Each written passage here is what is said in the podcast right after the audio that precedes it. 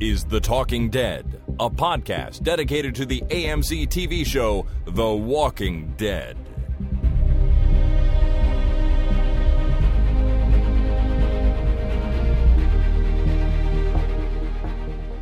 Hi, my name is Jason, And my name is Chris. and this is The Talking Dead, episode number 401, recorded on this fine evening, the 26th of October, 2018. Hi, Chris and Jason. This is Laura calling from uh, Washington, D.C. I just wanted to congratulate you guys on your 400th episode. I think it's so awesome. You guys do such an amazing job. I look forward to the podcast every week. So thank you for all the hard work that you do. I don't have any feedback. I just wanted to send my congratulations. I hope you guys have a great day. Looking forward to the next 400. Thank you and welcome to the show, everyone. That was Laura from Washington, D.C., as she said. Thanks, Laura. Uh, every now and then, Jason, I just like to hold our own ladder, so that, that was okay. Yeah, that's really nice. You know, that was very Yeah, nice. That's a callback from something I don't remember, but that's okay. We'll just move on. Toot your own horn doesn't really make a lot of sense. I heard that in a comedy show one time uh, because, you know, why would you let anyone else blow your horn? But, you know, Well, holding self evident. holding your own ladder is something you, you just can't do. So wouldn't want to hold my own ladder. Um, but thank you, Laura, for that. This is indeed number 401. We are into the 400s now. Well into Yeah. it. Well, well, far and far into the 400s. Right, right. And we are here to do the listener feedback for season three, uh, season nine, episode three. Oh, my God. we've got, we've gotten to 401, but we went back in time somehow. Yeah. Back know. to the prison. Don't know how that happened. Yeah. Um, there's extra children in my house right now. The kids are having a sleepover, so they are supposed to stay upstairs. They're supposed to stay quiet-ish and not thump around too much. But if you hear any extra thumping on the show, which I know has happened before, even when it's only my children in the house, um, that's what it is. Just thought I'd throw that out there. Well, I just assume that kids do what they're supposed to do and what they're told. Always, always. I say be Yeah. quiet and don't thump, and that's exactly what they do. Yeah, don't lick the floor, and they don't lick the floor. That's right. that's right. You don't want to lick that floor. Yeah, don't don't lick don't lick the doorknob, and uh, yeah, just that kind of stuff. Exactly, exactly. Those are good life lessons right there. Yeah.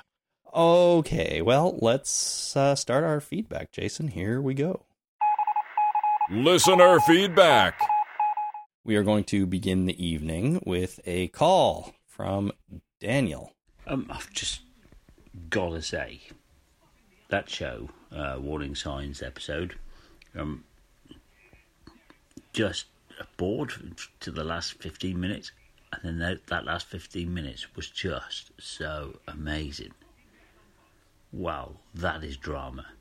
Not a zombie in it, but hook, line, and sinker, the character development. Oh, just amazing. Brilliant, brilliant, brilliant writing and acting. What acting?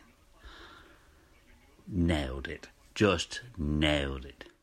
Thank you, Daniel. Why don't you tell us how you really feel?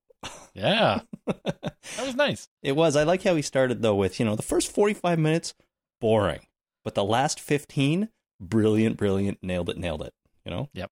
It's good stuff. I don't totally agree because I thought the whole episode was pretty compelling, but I'm just happy that they they stuck the landing for him at least and, and he was on board by the end. Yeah. Good stuff. All right, next we have an email from Nicholas in on Facebook. I am totally blown away by this episode. We saw a lot of character development, issues developing between the communities, secrets revealed, and the new world starting to crack. Suddenly, I feel hopeful, hopeful about this show again. With so many leads in the story, I really hope the show can keep up the tempo, develop these storylines, and not uh, and not drown them in bottle episodes. Angela Kang has given the old characters new life. I think that is extremely well said. And, you know, Nicholas isn't the only uh, listener who's who's expressed that kind of sentiment that the show just feels fresh and it feels new this season, uh, like it really was a new beginning, you know, at, at season nine, episode one, and that Angela Kang is is responsible for that. So it's a it's a feeling that is permeating through the Walking Dead community a little bit. I think I know there's some people out there that don't necessarily agree, but there's always going to be dissenters. But overall, I think uh, lots of people are feeling really good about season nine as it's getting into it now. Good. I feel good about the lots of people feeling good. Yeah, me too. I'm I'm glad. I'm happy that people are back on board. They're enjoying it again. Uh, Our, our feedback for season 7 and 8, basically a lot of the emails we got, sure it was varied, but it took a real sort of downer turn for a long time there. It did. And again, I mean, you know, people were sort of the prevailing feeling then were was that the show was treading the same ground. It was a little too depressing. It wasn't going anywhere. Um, but we're past all that now. We got through. We weathered the storm, and here we are on the on the other side, looking at bigger, brighter things. It's true. I'm very, happy. true. Okay, Lucy in Newmarket, UK says, I felt like the zombies stopped eating Justin when he started to reanimate. What do you think? Maybe he stopped being tasty then? Well, I don't think people necessarily would be tasty at any time, but uh, when they reanimate, maybe uh, they recognize one of their own. Maybe at that point they're like, uh, "This is not. This is something I shouldn't be eating anymore." Now, now it's it's gone from a food source to cannibalism. So I think I'm just gonna get up and walk away. Yeah, so this is exactly what happened. a lot of people wrote this in as well to explain why the zombies just stop eating Justin and then he gets up because it happens right before he reanimates. And, you know, it should have been more obvious to us, I think. The zombies don't eat each other. They don't they don't attack each other. They just walk around in big groups looking for living people to eat. So there's something about the moment that a dead body reanimates that um, uh, means that they'll stop eating them and move on. Yeah. You know, I was talking to my wife about this this evening. I was saying, hey, can we get a, a couple of weeks ago, we got a really good roast, and it was absolutely delightful. And I thought maybe we could get a roast this weekend as well. So we're going to go to the butcher. We're going to get a nice roast. I'm going to cook it. I'm telling you, if this delicious roast in the middle of the meal started to reanimate and get up and walk around, I'd stop eating it. It's, yeah, it's probably a little underdone if that's the case, but Yeah. not not your. I don't think you should continue eating the roast if it gets up off the plate. Yeah, I would I would definitely stop the moment it started moving. yeah, that's probably a good policy. So I don't care how delicious it is. the zombies take the same approach, and as soon as the body reanimates, they are not interested anymore. And this is why, you know, this is, I guess you can say why that one zombie all those years ago ate all of Lori's body because she was not going to reanimate uh, because oh, yeah. Carl shot her. not- And then the zombie could just sit there all day and eat her all up. Num num num num num num num. Yummy, yummy. All right, where are we now? Okay, so Josh on Facebook, Josh writes the handprint slash porch decking slash wall art puts pulls on all the heartstrings. I don't know how a parent ever moves past the loss of a child, so seeing this small monument to Carl in the house is really sweet and endearing. Yeah, absolutely. It's got to be the one of the most difficult things to deal with uh, possible, really, and it's it's pretty nice. Um, I try not to think about it, but the only way I can describe what would happen is it would undo me. yeah, As a human being, I would be undone, and that would be the end of it. It's you exactly. You just you. It would be so hard to go on. Yet it happens to people. I mean, thankfully not all the time, but it certainly does happen to people. Far too often. far too often. Yeah, even even once. Once is yeah, once is far too often. too much. Well, uh, our next uh, listener is a call, and this is Howard. This is Howard from Connecticut, and holy crap, did you see that?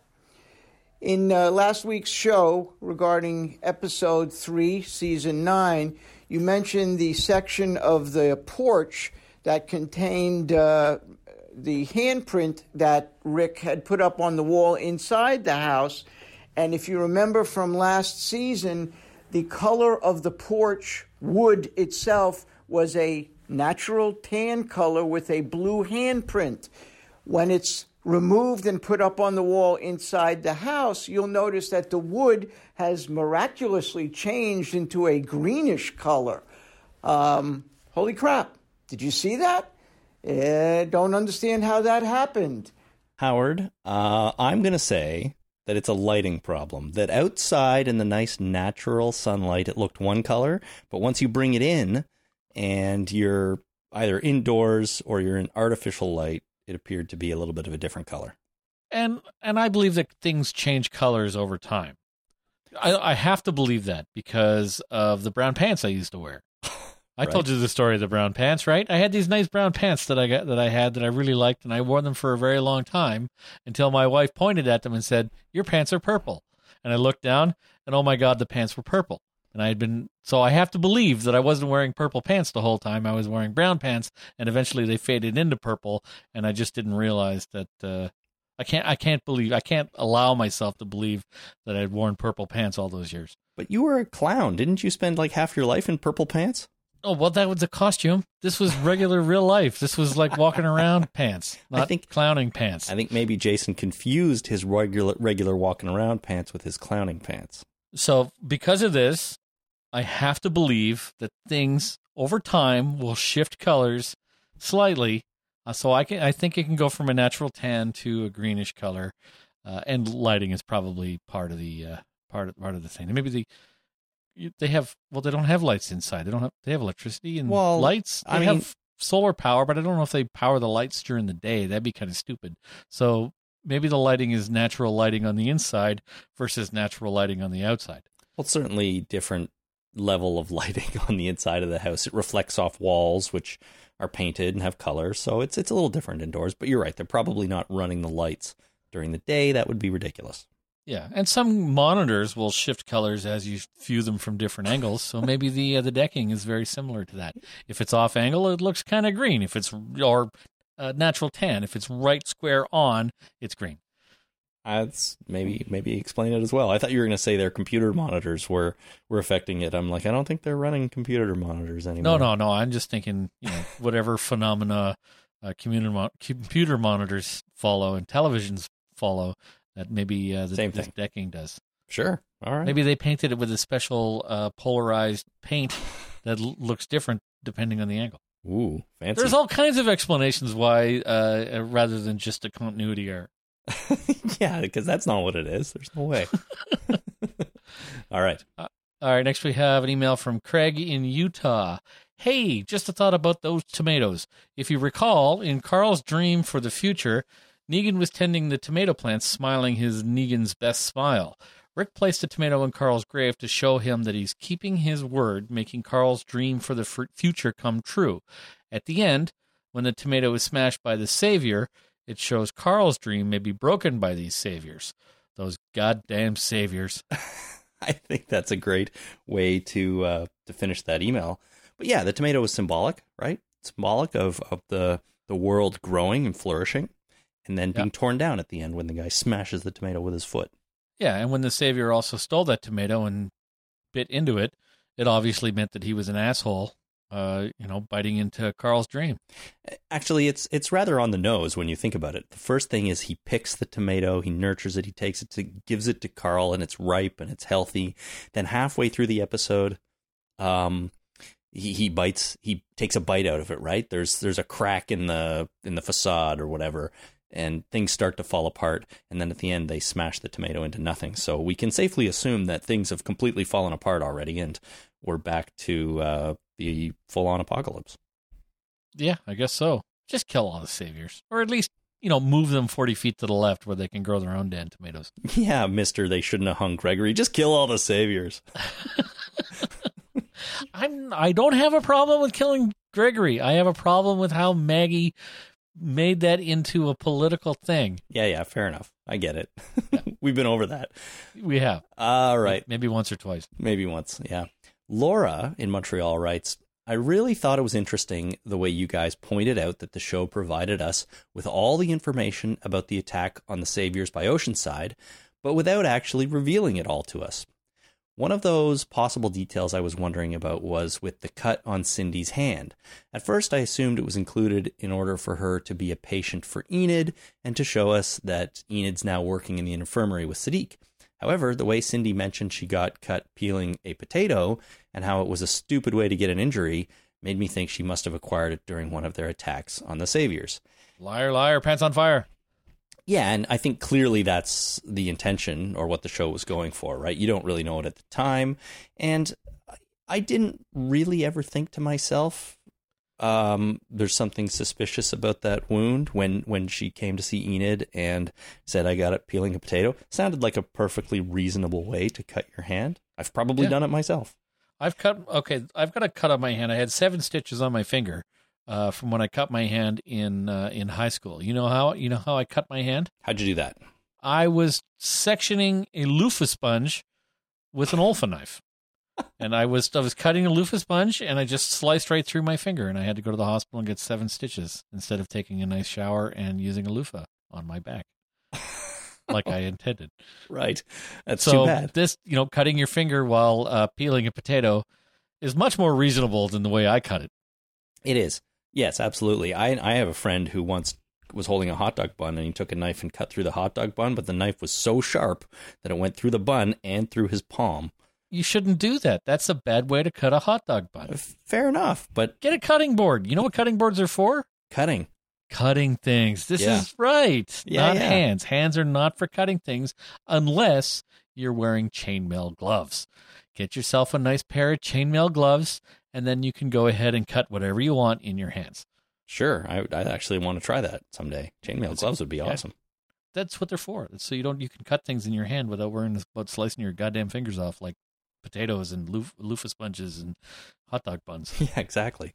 Well, um, yeah, but uh, obviously, you know, within the show, projecting back, that injury is clearly now from, uh, from her, uh, you know, misadventures with the saviors, right, mur- murder, murder, murder, murder. the saviors. Yeah, well, you know, just trying to be nice about it.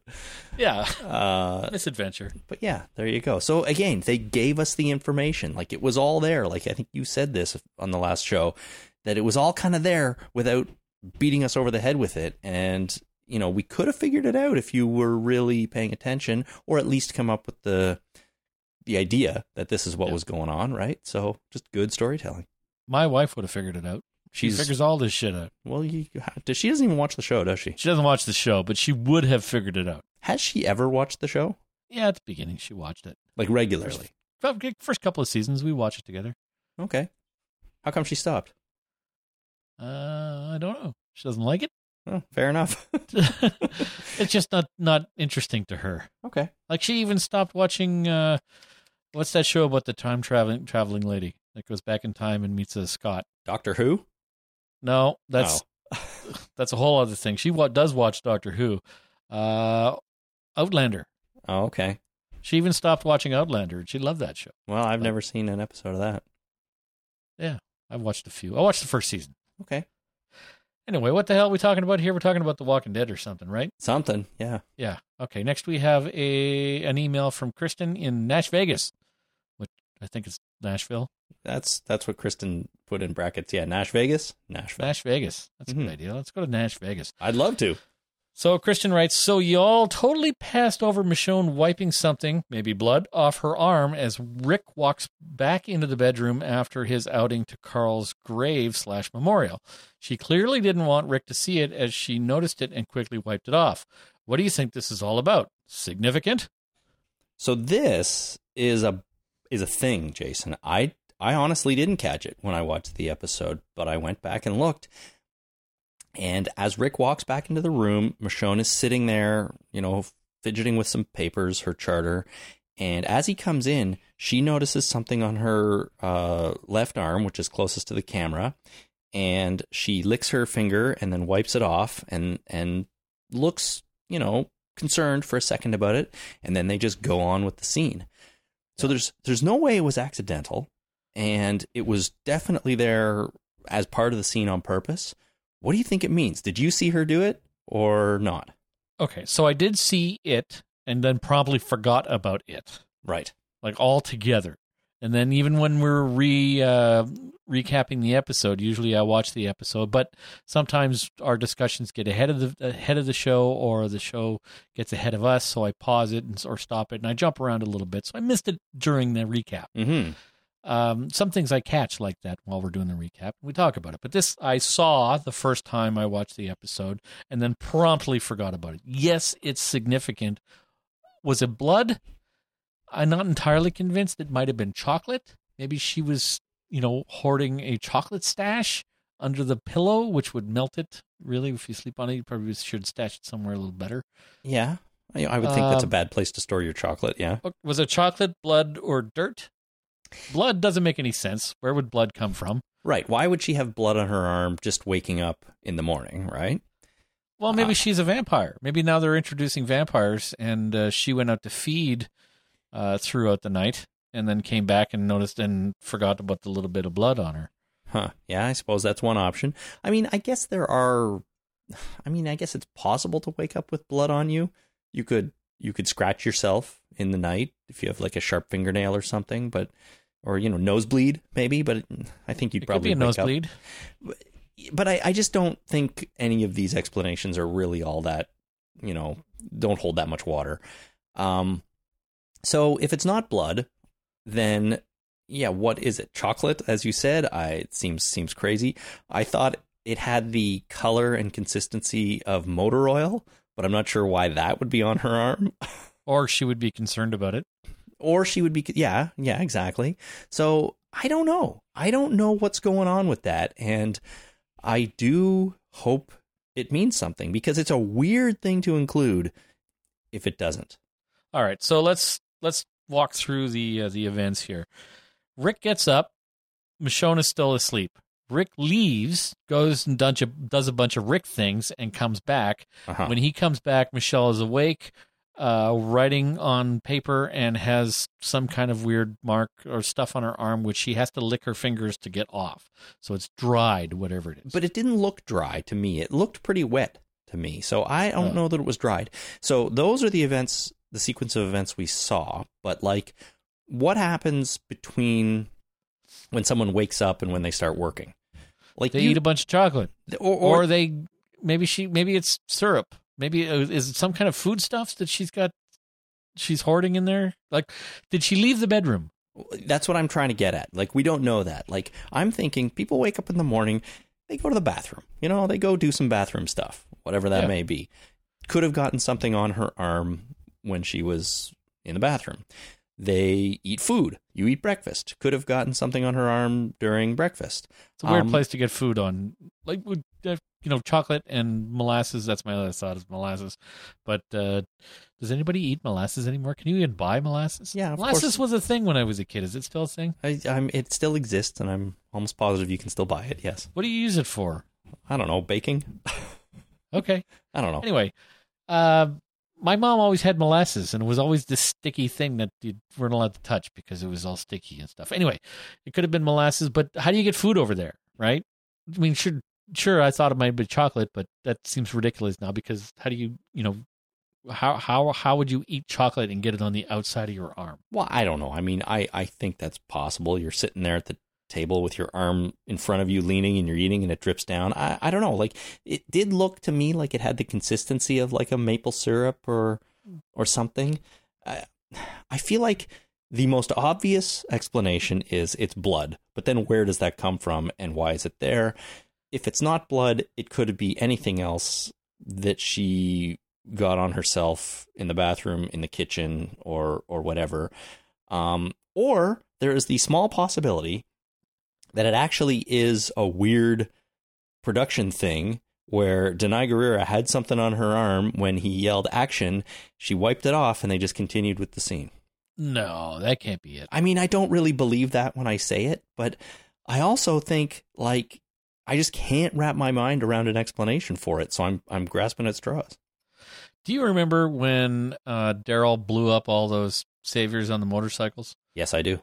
And there was a car that drove by in the background and we like speculated for like a week on what the hell that car was in the background way far in the background you're like what the hell's that car doing it drove by I don't think that was the scene where he blew up the motorcycles, was it? i believe i believe it was Okay, I'll, I'll take your word for it. well whatever the scene was Yeah, there was a car that drove around in the ba- background and we're like whoa what the hell is that car that was Yep. that's significant turns out to be a production error and they erased it from later uh showings Yep.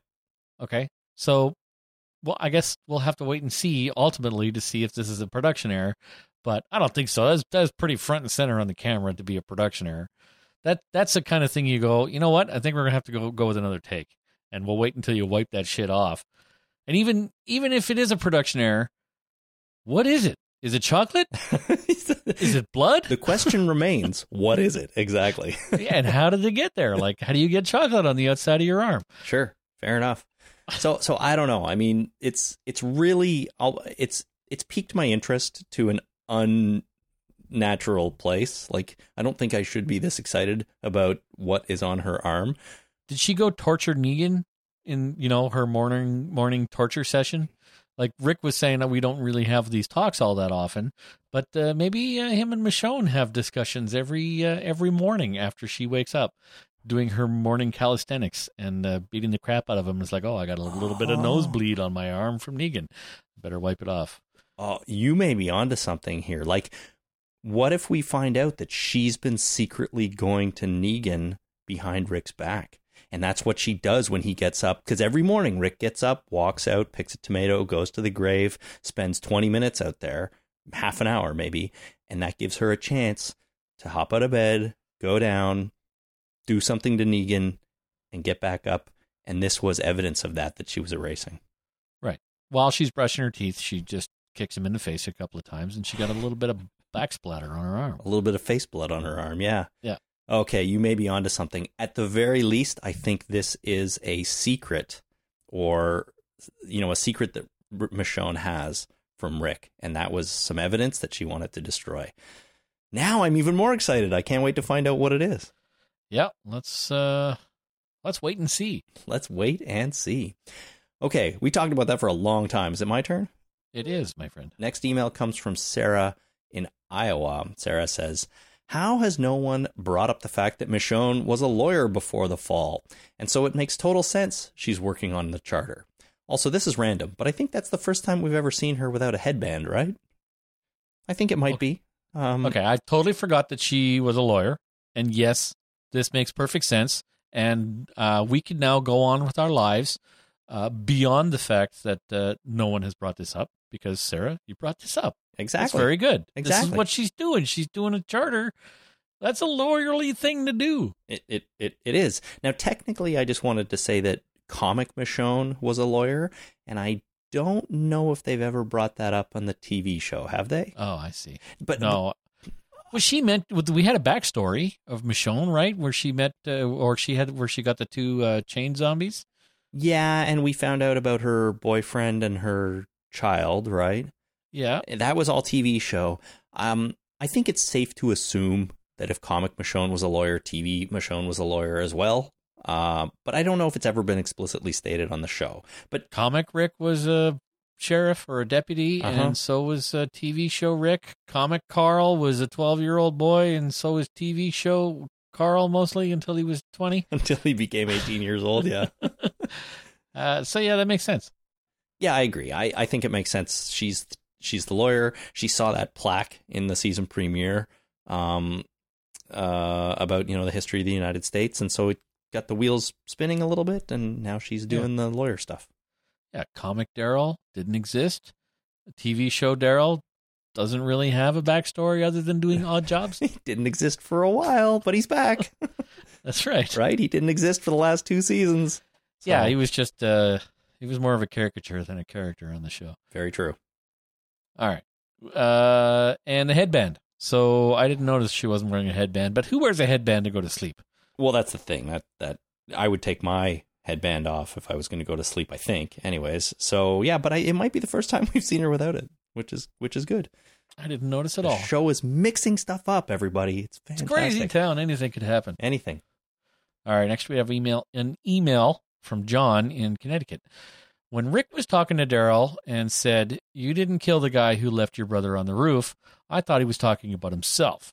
Wasn't Rick the one who handcuffed Merle to the roof and left? I thought T Dog wanted to go back and let him loose, but he tripped and dropped the key. Yes, John, you are 100% correct. Last week or last episode, when I said that it was T Dog that Rick Yep. was talking about, no, Rick was talking about himself, and it, it's Okay. a it's a much better point to make at that moment. So that's what I thought. And I started the conversation that we were having about it with the understanding that I thought it was Rick. But then you said it was T Dog, and I felt stupid and just rolled with it. Right. It's well, I was wrong. I was hundred percent wrong. I mean, when Rick That's okay. is I'll follow you right into the gates of hell, my friend. all right, sweet, it's good to know. uh, no, I was wrong. Absolutely, Rick was talking about himself, and and like I just said, it's it's a way more. Um, it's it's just a way better point to make at that moment when you're talking to Daryl, saying you didn't kill the guy that locked your brother to a roof. That was me, and like look at us now. So Yeah. you know, it makes a lot of sense. I did oh, go now you reminded me, so I will kill you. 'Cause that was a bad thing to do. Thanks for the I reminder, forgot buddy. about that. Yeah. Shithead. uh, I went back and watched that or part of that episode to just you know make sure after I got John's email here, and that was there were those were fun times. Everybody looked so young, and it was the episode Guts where Right. they they cover themselves in the gormaflage for the first time and go out, and then it Oh, starts raining. Uh, and there's a weird continuity error in that episode with T Dog because one moment he's like, um, laid out up on the roof and you know can't can't barely move after being manhandled by um, uh, Merle. And then the next scene, he's downstairs with them chopping up a zombie to put the guts all over themselves, and then he's back up on the roof again. So it was kind of hilarious, but uh, it was it was good times. You know, it was fun. Growing pains. Yeah, exactly, exactly. I, I never noticed that when I watched it originally. So what are you gonna do? No, You know, feel I feel like I barely knew the characters back then, but no kidding. now No they're kidding. like old friends. Yep. All right, uh, email here from Bernard in Toronto. And Bernard makes a couple of quick points. First, he says, At the junkyard, Jadis puts a new battery in the walkie talkie before she uses it. Oh, okay. Sorry. So, again, I went back and checked, and she does indeed take a battery out of her pocket and puts it in that walkie talkie. So, your complaint about I- the battery is completely invalid. Yeah. Uh, well, a lot of the things that I discuss are probably invalid, but thank you for pointing that out. I was incorrect. Uh, and Bernard's second point is Cindy's grandmother was killed by Enid. So if she is evening the score, is Enid next? What do you think? Well, it depends. I mean, uh, she's going after the killing of all, you know, half the people, all the men, right? Right. And her brother. Whereas her grandmother was killed by Enid Like way later. way later. So this is, I don't know, it depends. Uh, if you try and get vengeance on everybody that ever wronged you or killed a family member of yours, Right.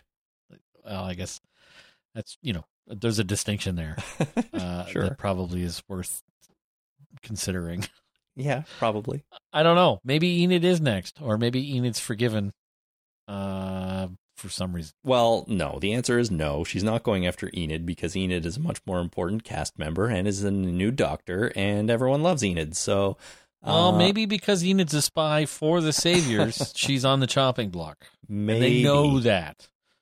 Maybe Maybe. I just think they're going to gloss over that, and that's the way it's going to be. But, you know, the circumstances are a little bit different. Like you said, Simon and Arat and all those saviors specifically targeted everyone, said no exceptions, and um, and that was that. It was it was a it was a mass purposeful slaughter.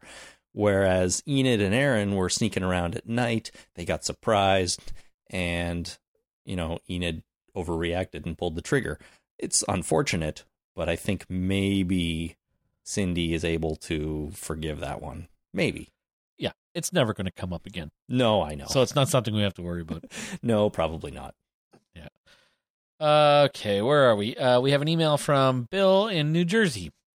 One thing that I uh, that I think really cemented Maggie's decision to let the Oceansiders ex- execute Arat is that Arat's last words before killing Cindy's brother were "no exceptions."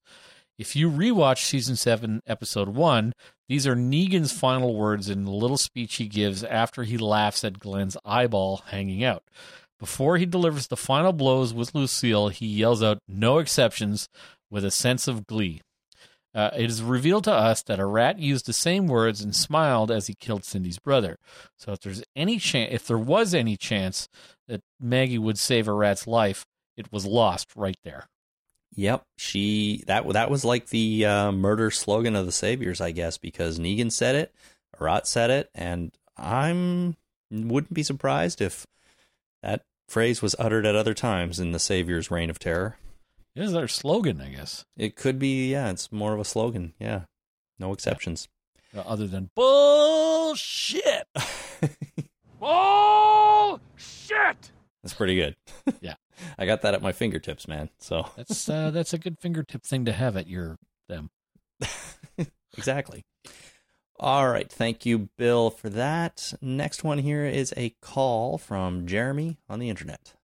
Hey guys, I just wanted to touch briefly on the differences that I saw between killing Gregory and killing the Saviors was. First of all, with killing Gregory, he had just attempted to commit treason, which is something that I can see as punishable by uh, capital punishment, killing him.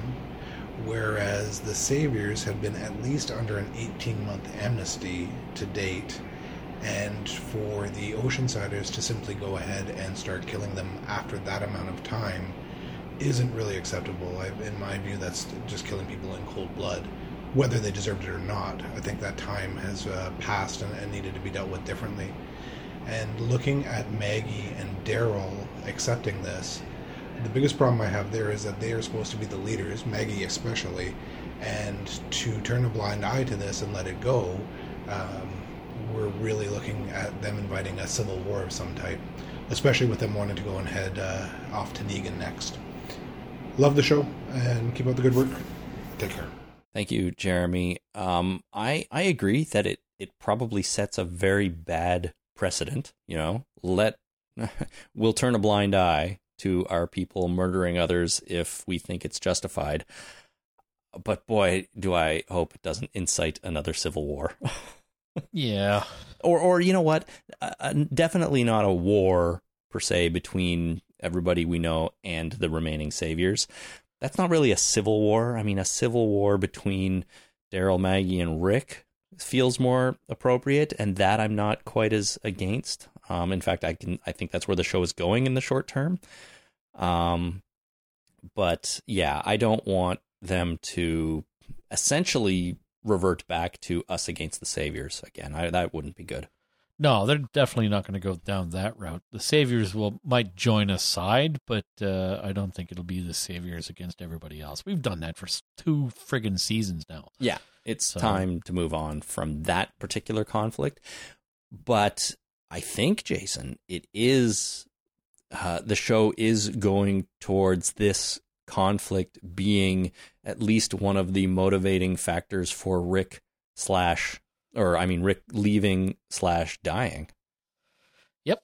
Because he only has a certain number of episodes left, and um, and I, and we don't know what's going to happen. We don't know if he's if Rick's going to die or if Rick's going to walk off into the sunset somehow. But um, but whatever they're setting up here, I think this is probably the main push to whatever happens to to him. You know. So remind me, Andrew Lincoln announced that he was going to leave the show before the season started, but I guess uh, he and the producers knew that he was leaving before they started writing the season. Yeah, so he would have let his he would have let the show know a long time ago.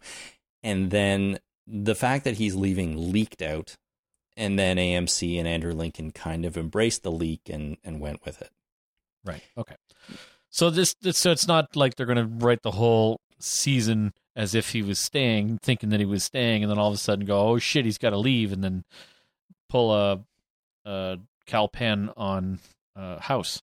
Um, I don't know what that means, but no, they they knew going into the season that he wasn't going to be there, so so they wrote the story leading towards that. Now, I'll I'll tell you something, Jason. I know me personally and other people out there in the world how many episodes Rick Grimes has left. I'm not going to tell you, um, but You I know, this. I know how many episodes left we have with Rick. You've talked to a soothsayer, and they told you how many episodes are left. No, um, I'm not going to tell you how I know. There's there that is not a secret, but you know that information is out there. But Okay, so let me let me just draw the line here where the cla where it's classified. Mhm. How you found out is classified. How many episodes he has left is classified, but the fact that you know how many episodes are, he has left is not classified.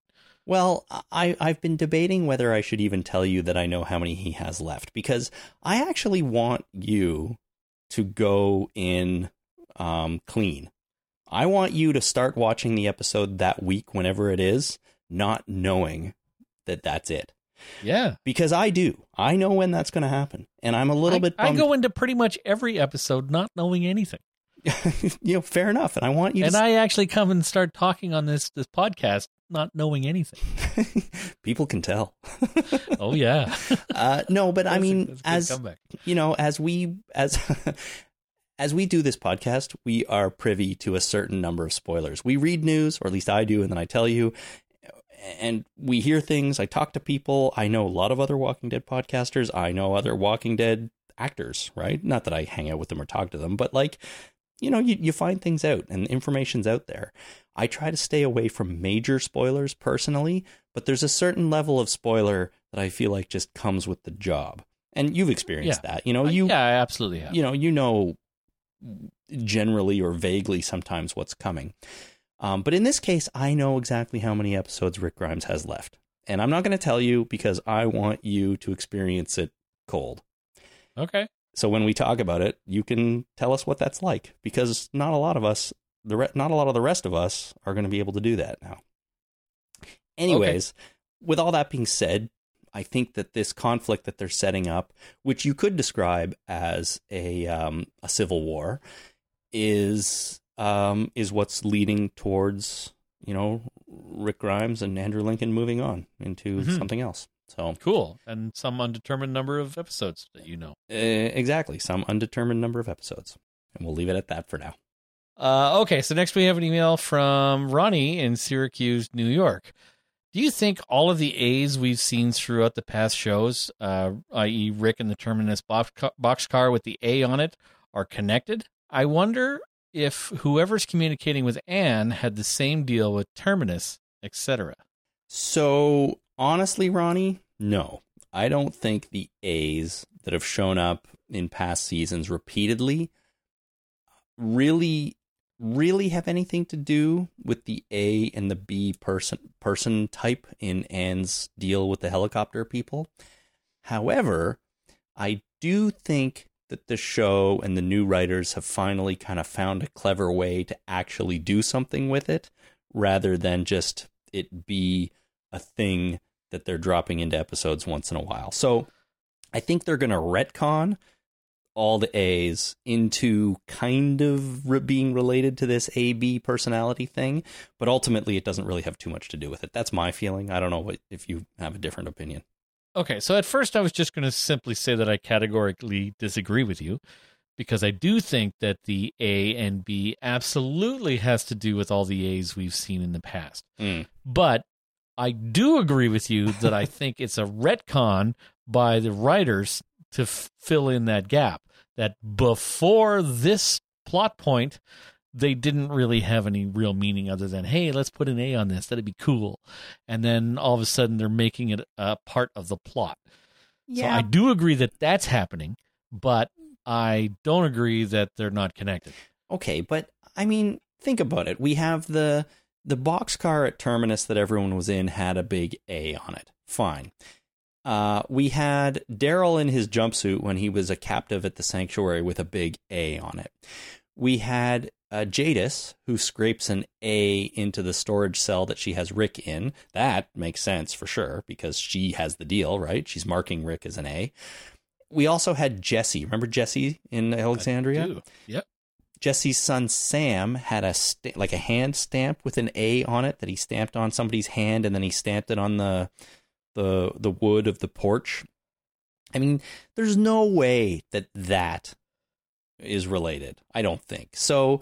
Well, he got a hold of a stamp. I mean, kids get a hold of crap that uh, has meaning, and you don't want to take away from them and go, "Hey, don't touch that. That has that's a very powerful meaning, uh, meaningful thing that you shouldn't touch." It's just like, okay, let him play with it for a little while, and then we'll just kind of sneak it away from him so that he doesn't attach the fact that there's a lot of meaning to this. I mean, I guess if Alexandria pre Rick had an arrangement with the helicopter people, maybe the helicopter people provided them with an A stamp so that they could stamp the hand of A people and they'd know. But like, I just feel like that's all stretching it a little bit. And if if all the previous A's throughout, you know, the various seasons are supposed to be related, totally a retcon. Well, absolutely, it's a retcon. But I do think that yes, all those A's are now going to become part of the plot.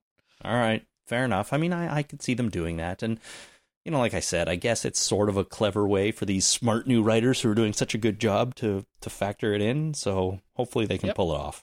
I think that'd be cool, Yeah, I guess so. personally. Okay, Chris. Or maybe it's Terminus. Maybe the helicopter people is the Terminus people, and that uh, uh, Carol didn't, in fact, kill everybody in that whole compound. Oh, what was that guy's name at Terminus? The head Terminus guy? Shoot, I forget his name now. I forget his name. Anyways, maybe he'll come back. I think he's dead. Wow, he's probably dead. But I think Yeah. maybe the Terminus people are still around, and they converted all their boxcars into helicopters somehow. Oh, sure. Sounds pretty doable. Yeah. How do you make a train fly? You put a helicopter blade on it. Put a rotor on it. See what happens. Yeah, if you spin it fast enough, it'll fly. it's true. You know, you just nailed the physics right there. Spin something fast enough and it'll fly. It'll fly. You just need to have enough downward force. Yep. Okay. All right. Uh, let's move on. Chris in the UK writes I agree that alpha and beta are the most likely explanations for the A and B, uh, and that implies the value judgments you suggested. I don't think we have enough information to know that's the actual explanation, however. When Jadis said, I thought you were a B to Gabe, she said it with some disappointment. My initial take on that line was not that it was good to be an A or bad to be a B. So it's just like a type A personality and a type B personality. yeah, I mean, really, A and B. A doesn't necessarily have to be better than B. It's just two different cal- classifications, and and maybe sometimes they could be looking for A's, and other times looking for B's. Right? You need all sorts of different types of people to have a functioning society. Yeah. Sometimes you're looking for a guy, sometimes you're looking for a girl. It happens. It does happen, yeah. Yeah. so, Uh, I don't know. Typically, A is better than B, right? well, grading yeah. systems, uh, when you're grading something, when you're classifying something, you've got A and B and double A and triple A. You're talking about and, uh, batteries, not people. I'm not talking about batteries. I'm talking about uh, baseball. oh, It's like triple A baseball. yeah, that's Isn't true. that better baseball than double A baseball? Is there a double A baseball?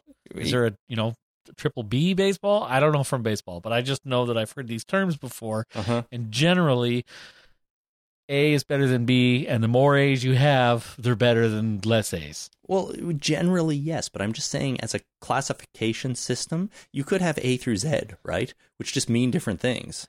Um, so Yeah. so A. Well, why classify something using letters like that?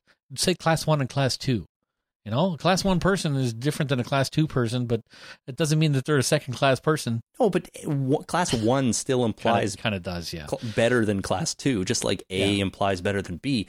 But it doesn't necessarily mean that, right? You could you could just be saying like everybody who's an A, you know, their name starts with A. Or Yeah, everybody who's be. an A ha- has this classification, this list of skills, and B has this list of skills, and we need both. It's just we don't need both all the time. Right. So I don't know. So yeah, I just I don't think that if you're going to use it, if you're going to use a classification system that, uh, by common practice implies a level of quality, then uh, uh, if you don't want to imply that, use a different classification system. Call you know if you need the two groups of people, say these group of people are all assholes and these people are all jerk stores. Like really, how do you know which one's better? You don't know which one's better. You just know that they're different, They're- right? assholes and jerk stores totally different. Yeah, but how do you? Which one's better? I don't know. no, you can't say. You can't say exactly. You know, So Uh, this is what I'm saying: is that uh, don't use a, a grading system that, by common knowledge, implies hi- hierarchy. Yeah, no, I, I see what you're saying. Uh, why not call these people pumas and these people jaguars? Like, you don't know what's better, Jaguar's better. really. What if you have a third group that's lions? Are they the best? I- I don't know. From maybe They're depends. king of the jungle. It's personal preference at that point. But everybody knows a jaguar is better than a puma. okay, sorry, sorry. I, I'm I'm poor at classifying the big cats. I guess. Well, jaguars have spots. Oh, that makes them pretty awesome. Yeah, They are pretty awesome. are I've, leopards? I've always wanted to get a cat with spots.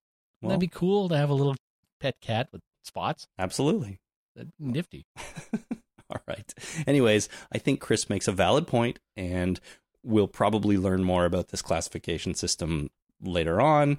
Uh, we don't know right now if exactly what Gabe is or or anything. All we know, I think it's safe to assume that when Jadis scraped that A into the thing she had Rick in, she was saying Rick's an A. Okay. Rick's an A that makes him an asshole, and Gabe's a B that makes him a jerk store. Why not a butthole? Wouldn't that sort of an okay, asshole? an asshole. butt- Well, they're the same thing. Asshole, butthole. Aren't they the same thing? yeah, Which one's better? I don't know. No, but that's your point, right? All right, next we have a call from Lee in St. Catharines. Yes, we do. Hey, Chris and Jason, this is Lee in St. Catharines, and I got a couple things I want to go over with regards to warning signs. Um, first, you guys were talking about Jadis and her A or B conversation. Um, I viewed it more as that A meant more like as a prisoner, and B was viewed as a passenger. Um, if you remember, Jadis had Negan tied up that one time, and the helicopter was coming to get her. So maybe Negan was a prisoner she was willing to pass over. And then they saw something was going on, so they bailed and she wasn't able to do it. But it kind of looks like that's what was going on there. Um, I also want to talk to you guys with regards to you said about the uh, boss zombies or the boss orcs in uh, Lord of the Rings. There is a boss orc. Um, she's an Icelandic singer. Her name is Bjork. So that's a boss orc right there that really exists. And my third part is to Jason and being told he's not supposed to nitpick. That is the best thing on this this podcast is when you guys critique the show and bring up the funny parts and the missed parts and the parts that don't make sense. That I thoroughly enjoy. So nitpick away is the best thing you guys do. I really enjoy it. Talk to you guys soon. Bye. Thanks, I think, Lee. I like Bjork. I've liked Bjork sh- since uh, uh, she was in the Sugarcubes. I remember getting the first Sugarcubes album and liking that, and then she went off and did a solo career. Those were the days, man. Remember she wore that swan dress to the I don't know some awards, the Grammys, maybe something like that. Yep, she's a character. She sure is. Uh, however, if we go back to the beginning of Lee's call, he brings up another sort of interesting thought about the AB system that it's it's prisoner versus passenger passenger. So why not call him that? Because you can't use P and P because you No, we don't know what's P. going on. We already have Pete Pete for P and P and Pete Peterson for PPP on the card. Remember? Uh huh. Yes, I've been thinking right. about that. It gives me joy. Anyway, uh, so no, don't call them P and P. Call them passengers and prisoners. Sure, I don't know, but then you just A and B, it, and you, everyone knows what that means except us. Well, again, that applies a classification system of, of a hierarchical nature, which I disagree with. All right. Well, we're going to have to wait to find out. But luckily, in this case, this is one of those things that I'm pretty sure we are going to get more information on. So Yeah. it might not even take that long. Yeah. All right. Maddie in Raleigh, North Carolina wrote in and said, I agree with your thoughts on the helicopter, but I also believe that they wrote that in because of the faux pas that happened when Rick and the group initially met the Heapsters. He was standing on top of the trash heap, and the green screen appeared to have a helicopter. That garnered much speculation on the internet when it happened that the editors missed it in the cut. I think they just went with it and formulated a storyline around their mistake. That's what I do So- in my job. yeah, you screw Like, something no, that was on purpose, and I'm going to build this whole thing around it just to prove that that was on purpose. Sure, uh, that may work in your job, um, and it may work in my job. it may work on a TV show. But but Maddie, I want to say that I have never agreed with everybody out there that there was actually a helicopter in that scene. It's the shot, Jason, with the helipad in it that you it's the helipad, yeah. you love. There are some birds flying around in the background, and then there's a black bird that flies in from the right side, and it seems to be going really quickly. And again, I went back and checked that out just last night when I was preparing some of these emails, and I still don't think it looks like a plane. I don't think it looks like a helicopter. I don't think it's a mistake. And Right. I don't think there is actually any genuine consensus out there that it is. Uh, unless, you know, somebody from the show came out and said, yeah, that was in there, we missed it, you know, and that's it. I haven't seen that. If that's the case, then fine, I'll I'll go with it. But I don't personally believe that that was a mistake. I think it's a bird. I don't think there's a helicopter in that shot. And the helicopter that we have on the show now has nothing to do with that, in my opinion. well, in that case, it has to be Superman. It's a bird. It's a helicopter. It's Superman. Well, if it's Superman, I mean, where is he now? I want to see him show up on the show. Well, that's a question that he's dead right now, isn't he? Uh, no, he's not currently dead. The DCU. Oh, yes. Yeah, no, that's right. Okay. Sorry.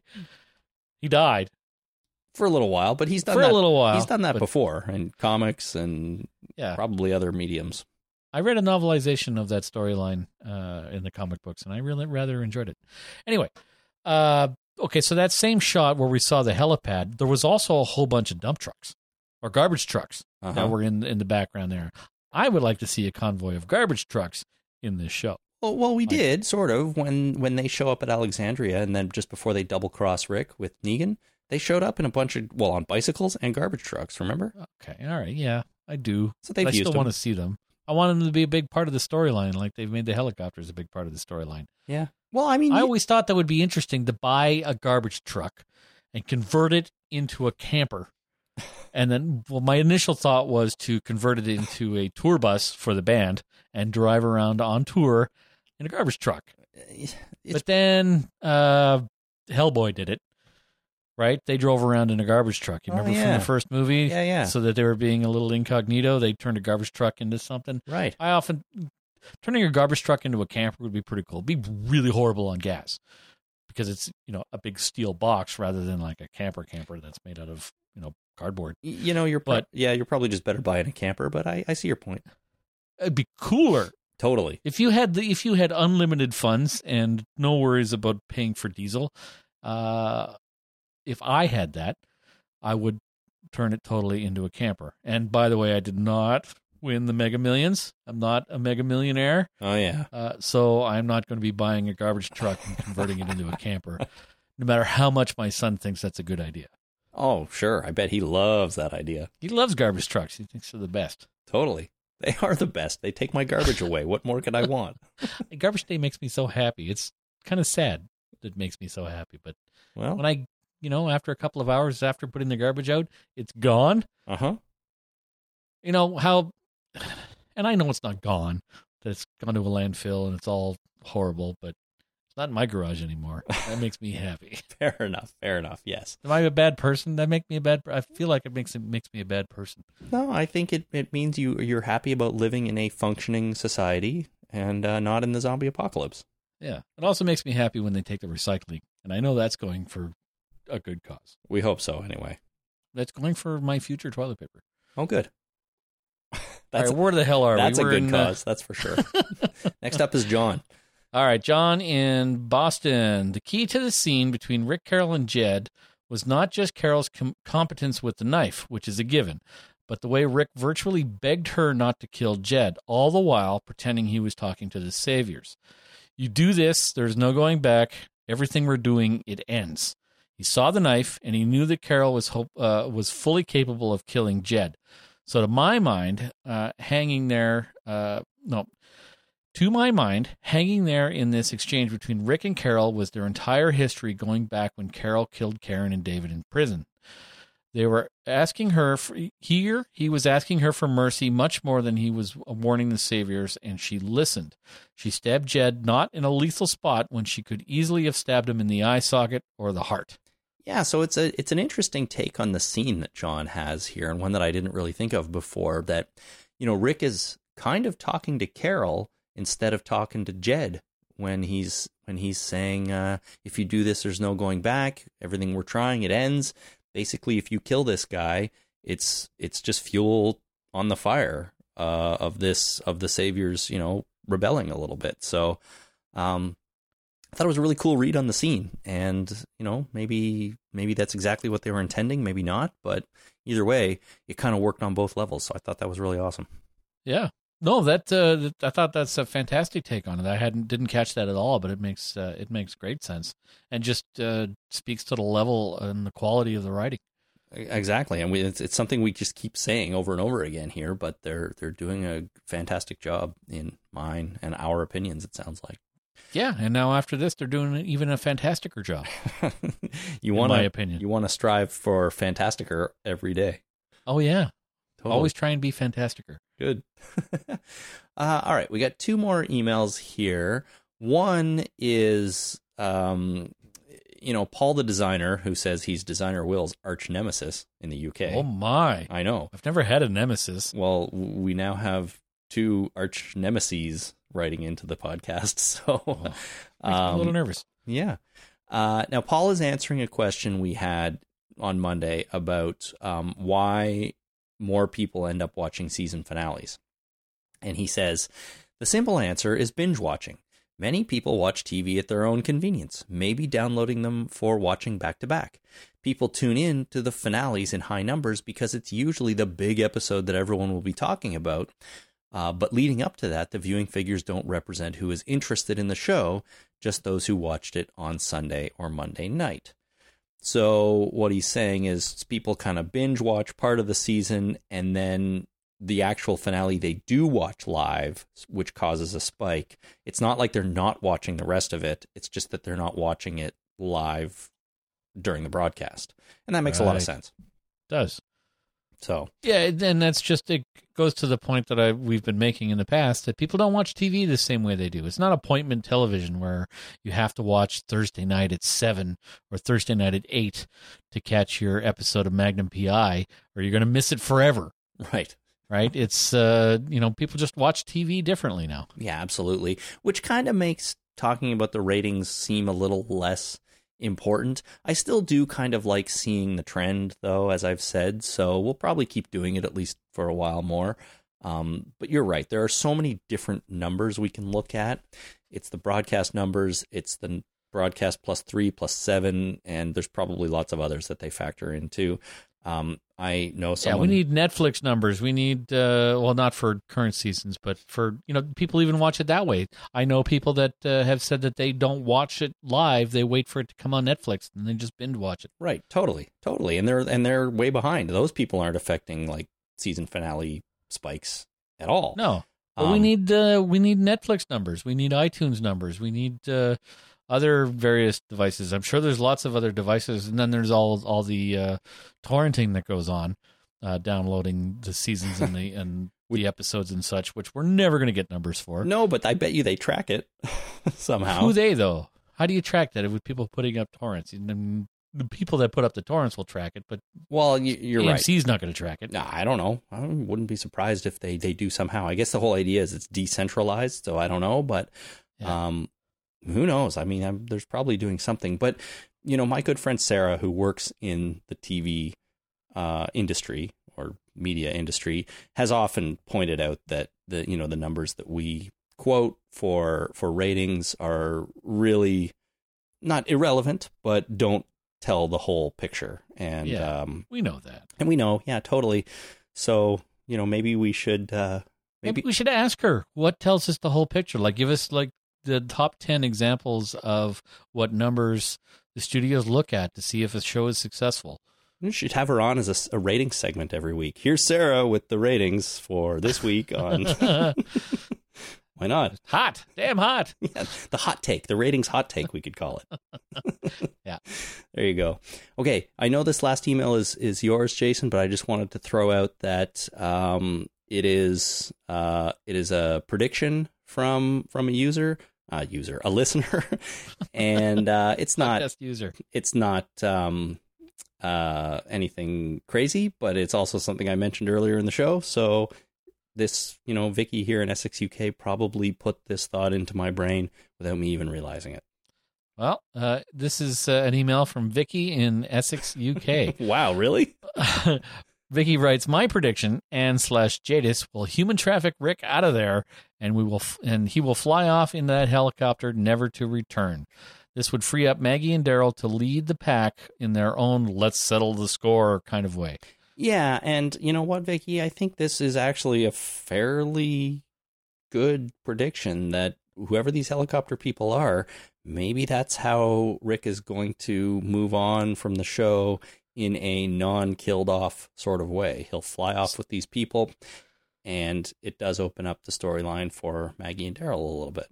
Yeah, and it allows the possibility for Andrew Lincoln to return to the show at some later point. True. Um, do you think that's a possibility? Do you think they're going of course, to it's a possibility. But do you? What do you think they're going to do? Tell me what you think. Are they going to somehow keep him alive so that maybe the door is open for a return someday. I kind of hope they don't, Really? but eh? I think that they might. yeah. So I think it, the, I'm going to put a double qualifier on there because I don't think it's worth. I don't think it's just a single qualifier. I think the possibility might be there. Okay. So uh, that they would do that so that they could have Andrew Lincoln back on the show uh, years from now if the show's still going and it's making some money and Andrew Lincoln, you know, needs a, some cash to buy a new house somewhere and he was like, okay, give me give me like thirty million and I'll come on for like four episodes. And they'd be like, "Yeah, yeah, here's here's the bag of cash. Let's do this thing." And he comes back on for four episodes, lands in a helicopter. He has a flight suit and like aviator glasses on, and uh, does some awesome things. Maybe he's dressed up like the police, uh, the police helicopter guy from uh, uh, Terminator Two, that the uh, the T one thousand turned into. Anyway, uh, the you know it, it's the possibility is there. However, the likelihood is not.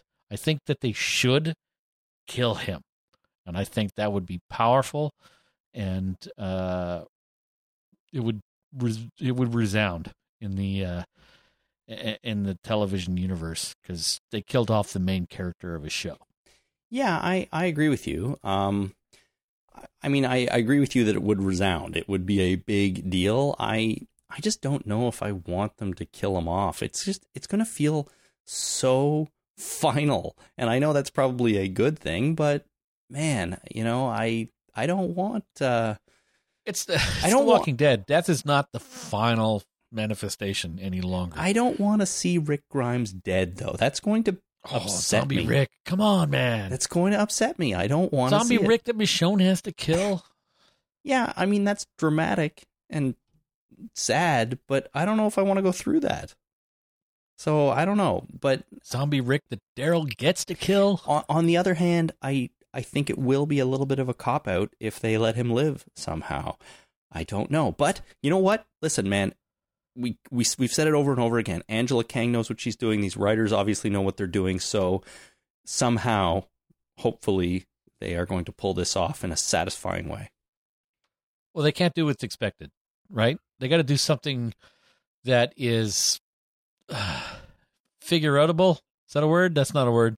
Uh, that is that it could could have been figured out, but wouldn't have been or won't have been, and it won't be. I don't think somehow it it's not going to be leaving, and it's not going to be death. Right. It's It- going to be something else. But how could it be something else? Well, that's the thing. We don't. We just. I. I can't come up with anything else. Right. You're right. It's fifty percent of the population right now thinks he's going to be killed off, and the other half thinks he's going to leave and not be dead. But you're right. They've got to do something else. They've got to. They've got to surprise us.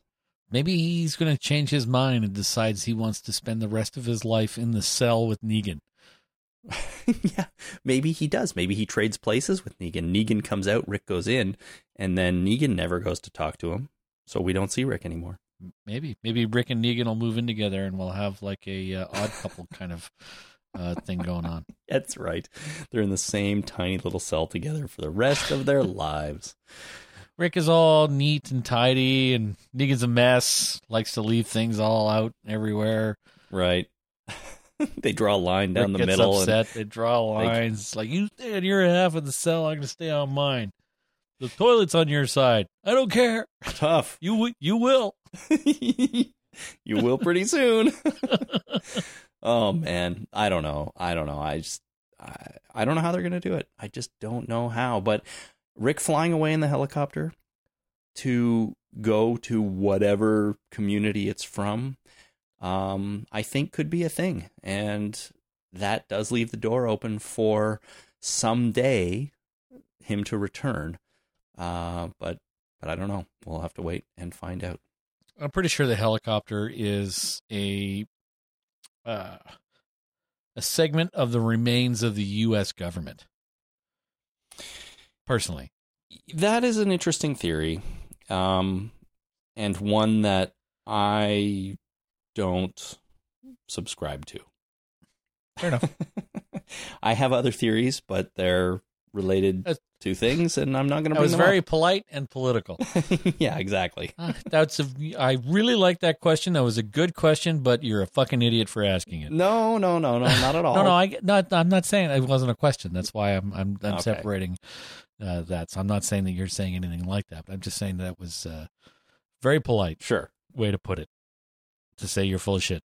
Um, all right, the next episode of The Walking Dead is season nine, episode four. It's called The Obliged. So if you'd like to do a title read for that one, by all means, send it in sometime before next uh, Tuesday. Tuesday, I don't know, mid afternoon, so I get it in time. Um, and the best way to contact us, the best way to send those in is to send email to talkingdeadpodcast at gmail.com. You can also, of course, send voicemails by visiting our website and clicking on send voicemail at the top, or just recording into your phone and then sending us the file by email. That's a really good way as well. Find us on Twitter at Talking Dead or on Facebook at facebook.com slash the Talking Dead. One more note, too. Um, I meant to mention this off the top, but forgot until just now. But we had a little hosting glitch with the website this week, and episode 400 disappeared for a short time. It was posted. Why? Well, I changed the hosting plan around and they migrated our site from one server to another. And I guess the most recent post, which was episode 400, didn't make it in the migration. So it disappeared for a day. Um, and uh, some people pointed that out to me and I reposted it. So it should be there now. If for some reason you've listened all the way through this but haven't listened to 400 yet because it wasn't there, um, it should be available now. Check the website, check iTunes, check uh, wherever you get podcasts from. Um, so sorry about that, but it was just a glitch as the site moved over from one server to another. All right. Hopefully that didn't uh, mess up anybody's week, but we will be back uh, on Tuesday when we recap The Obliged. So until then, my name is Chris. My name is Jason. Thanks for listening. Ciao.